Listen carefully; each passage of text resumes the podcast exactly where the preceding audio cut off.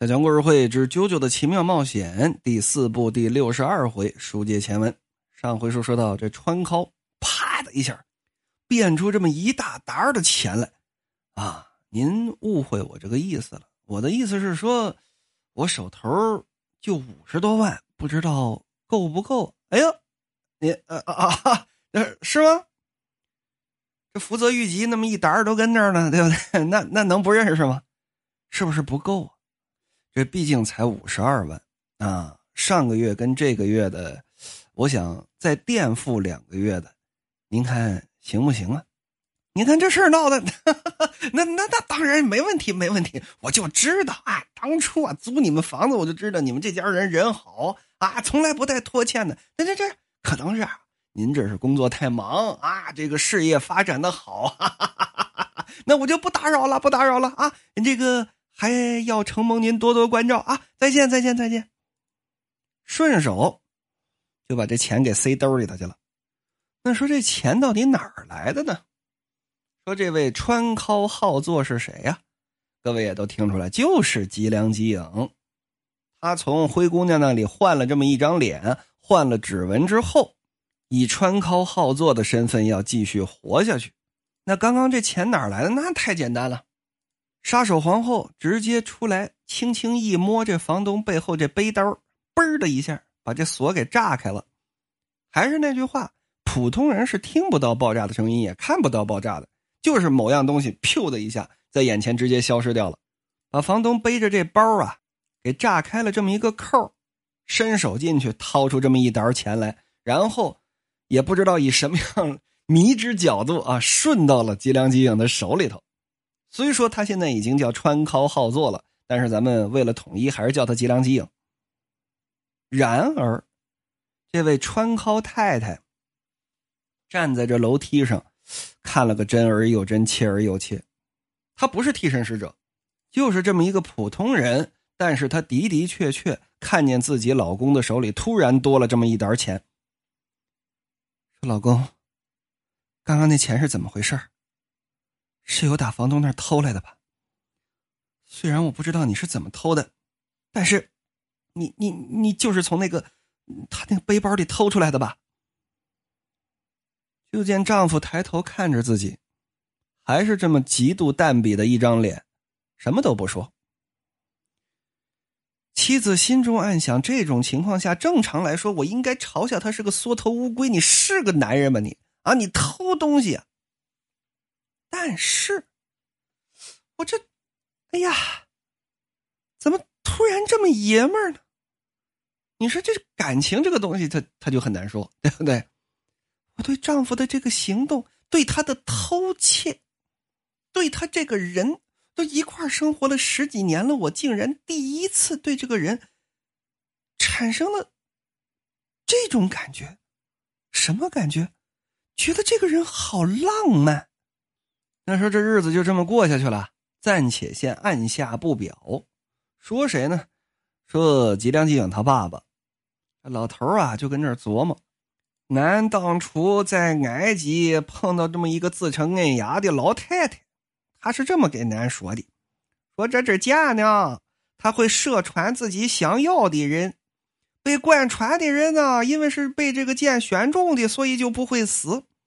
又因为被射穿的人呢，就是被箭选中的人，所以一定会助你一臂之力。他这个逻辑是个什么逻辑？俺也没懂。总之，这个剑就能自己找人呗。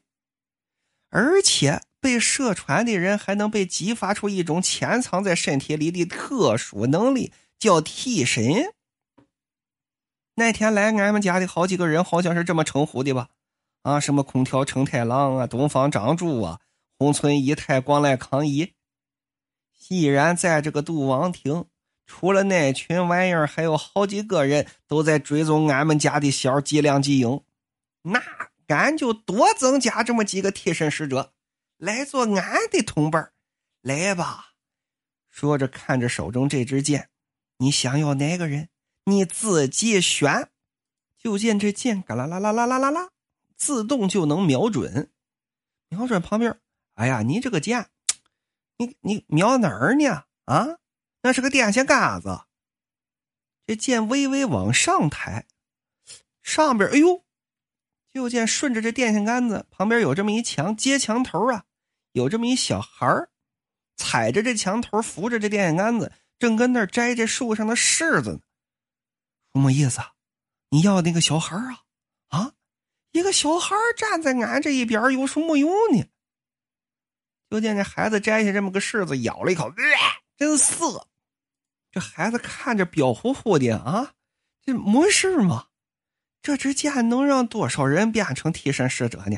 俺管不了这么多了。他选这个孩子，那就是这个孩子。来吧，走你！啪。那说后来怎么样了？咱们呢，先不表这老头也不表这摘柿子的孩子。说谁呀？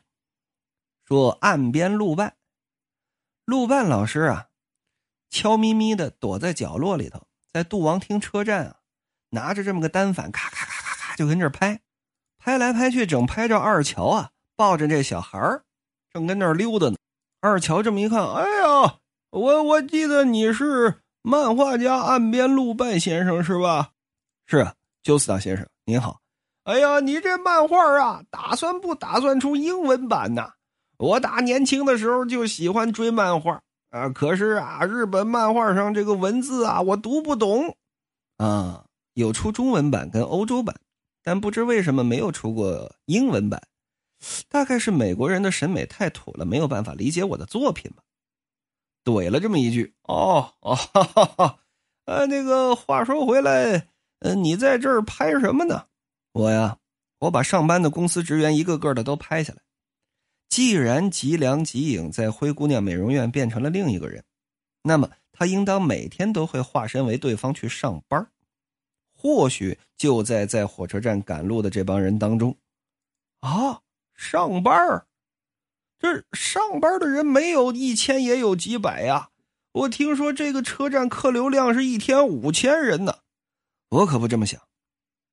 假如是男性，年龄在二十五岁到三十岁之间。体格与身高也是在一米七五左右的公司职员数量，这么一核算就会很少。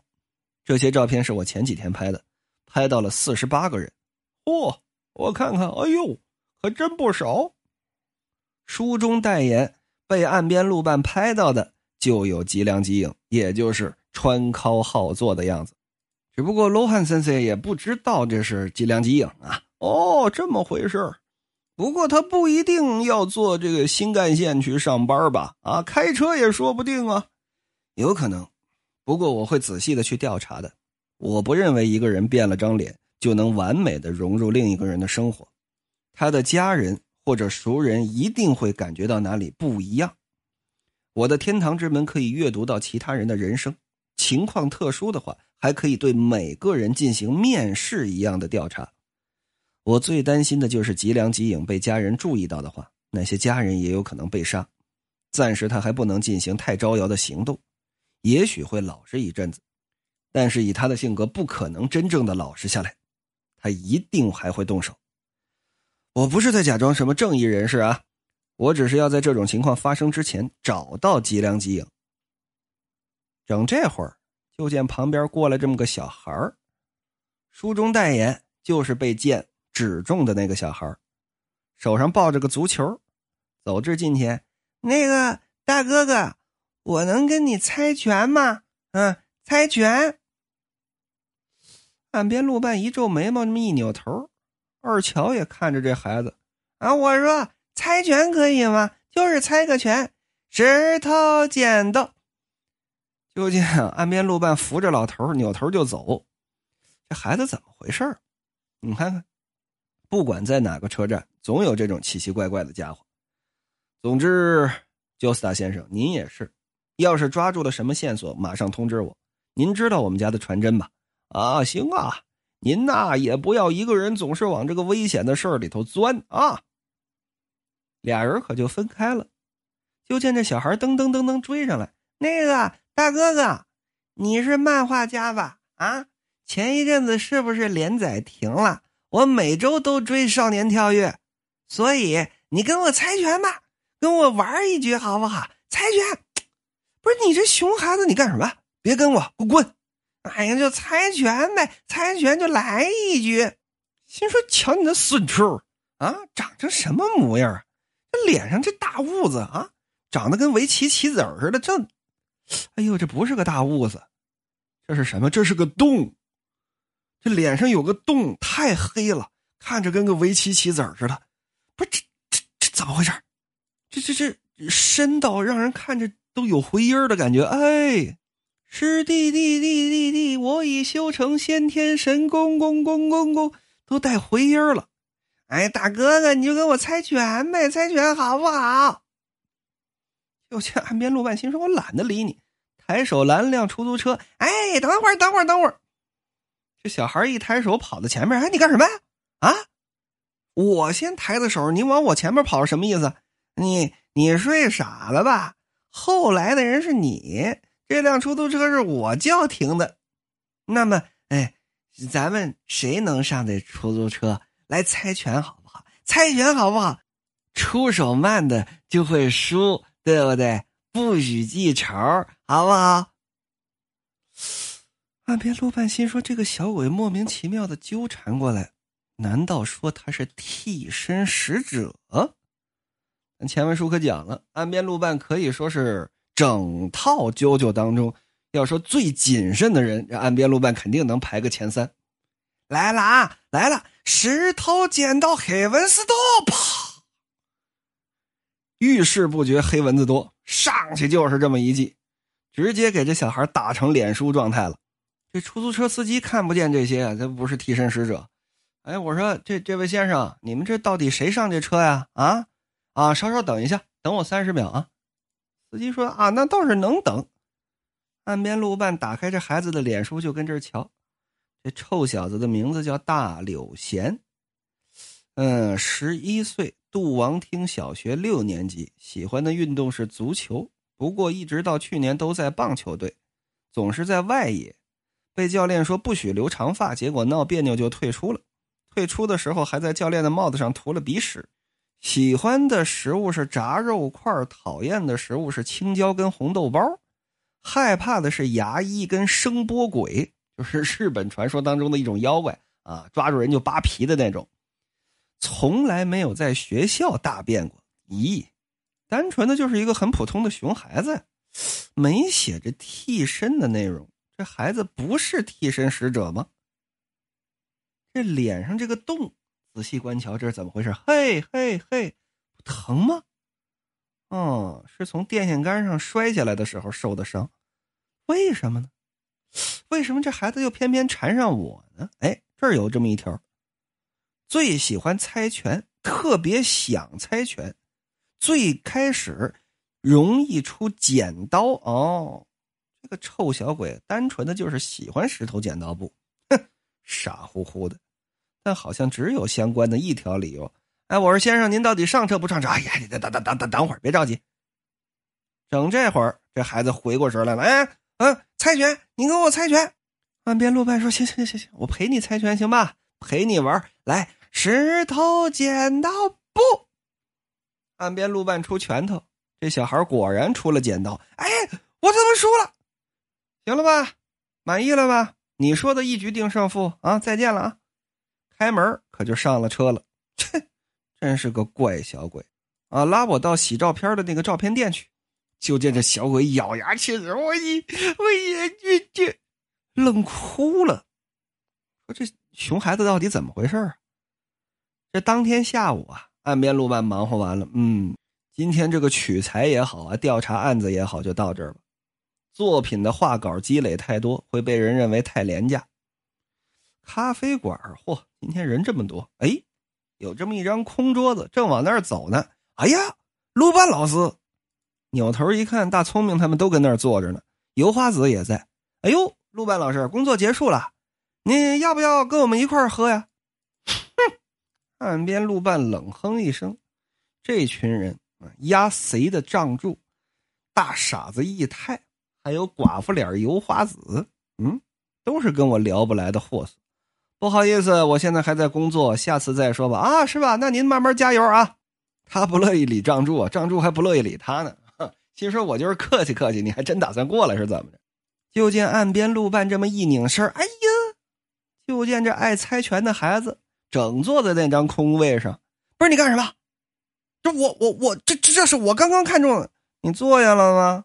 你又没坐下。你点单了吗？你也没点单。这不是你的位置，这张桌子是空的，那我就坐下了。这位置就是我的，这很简单的道理，是不是啊？我说你到底想干嘛啊？你到底想干嘛？我想跟你猜拳，咱们两个猜拳决定谁坐这儿好不好啊？整这会儿，这服务员说：“这个先生，请不要大吵大闹。不是我大吵大闹，他这小子是插队，他不对。哎，我呀，他欺负人呢！熊孩子趴在桌子上，哇哇就跟这嚎啊。后头东方仗助这么一看，哎，我说，岸边老师，你跟那干嘛呢？你跟个熊孩子，你还置气呀？能不能成熟一点？就是，那不就是个孩子吗？”岸边鲁班说：“你们又不知道是什么情况。”哎呀，行行行行行，你不是要跟我猜拳吗？赶紧来！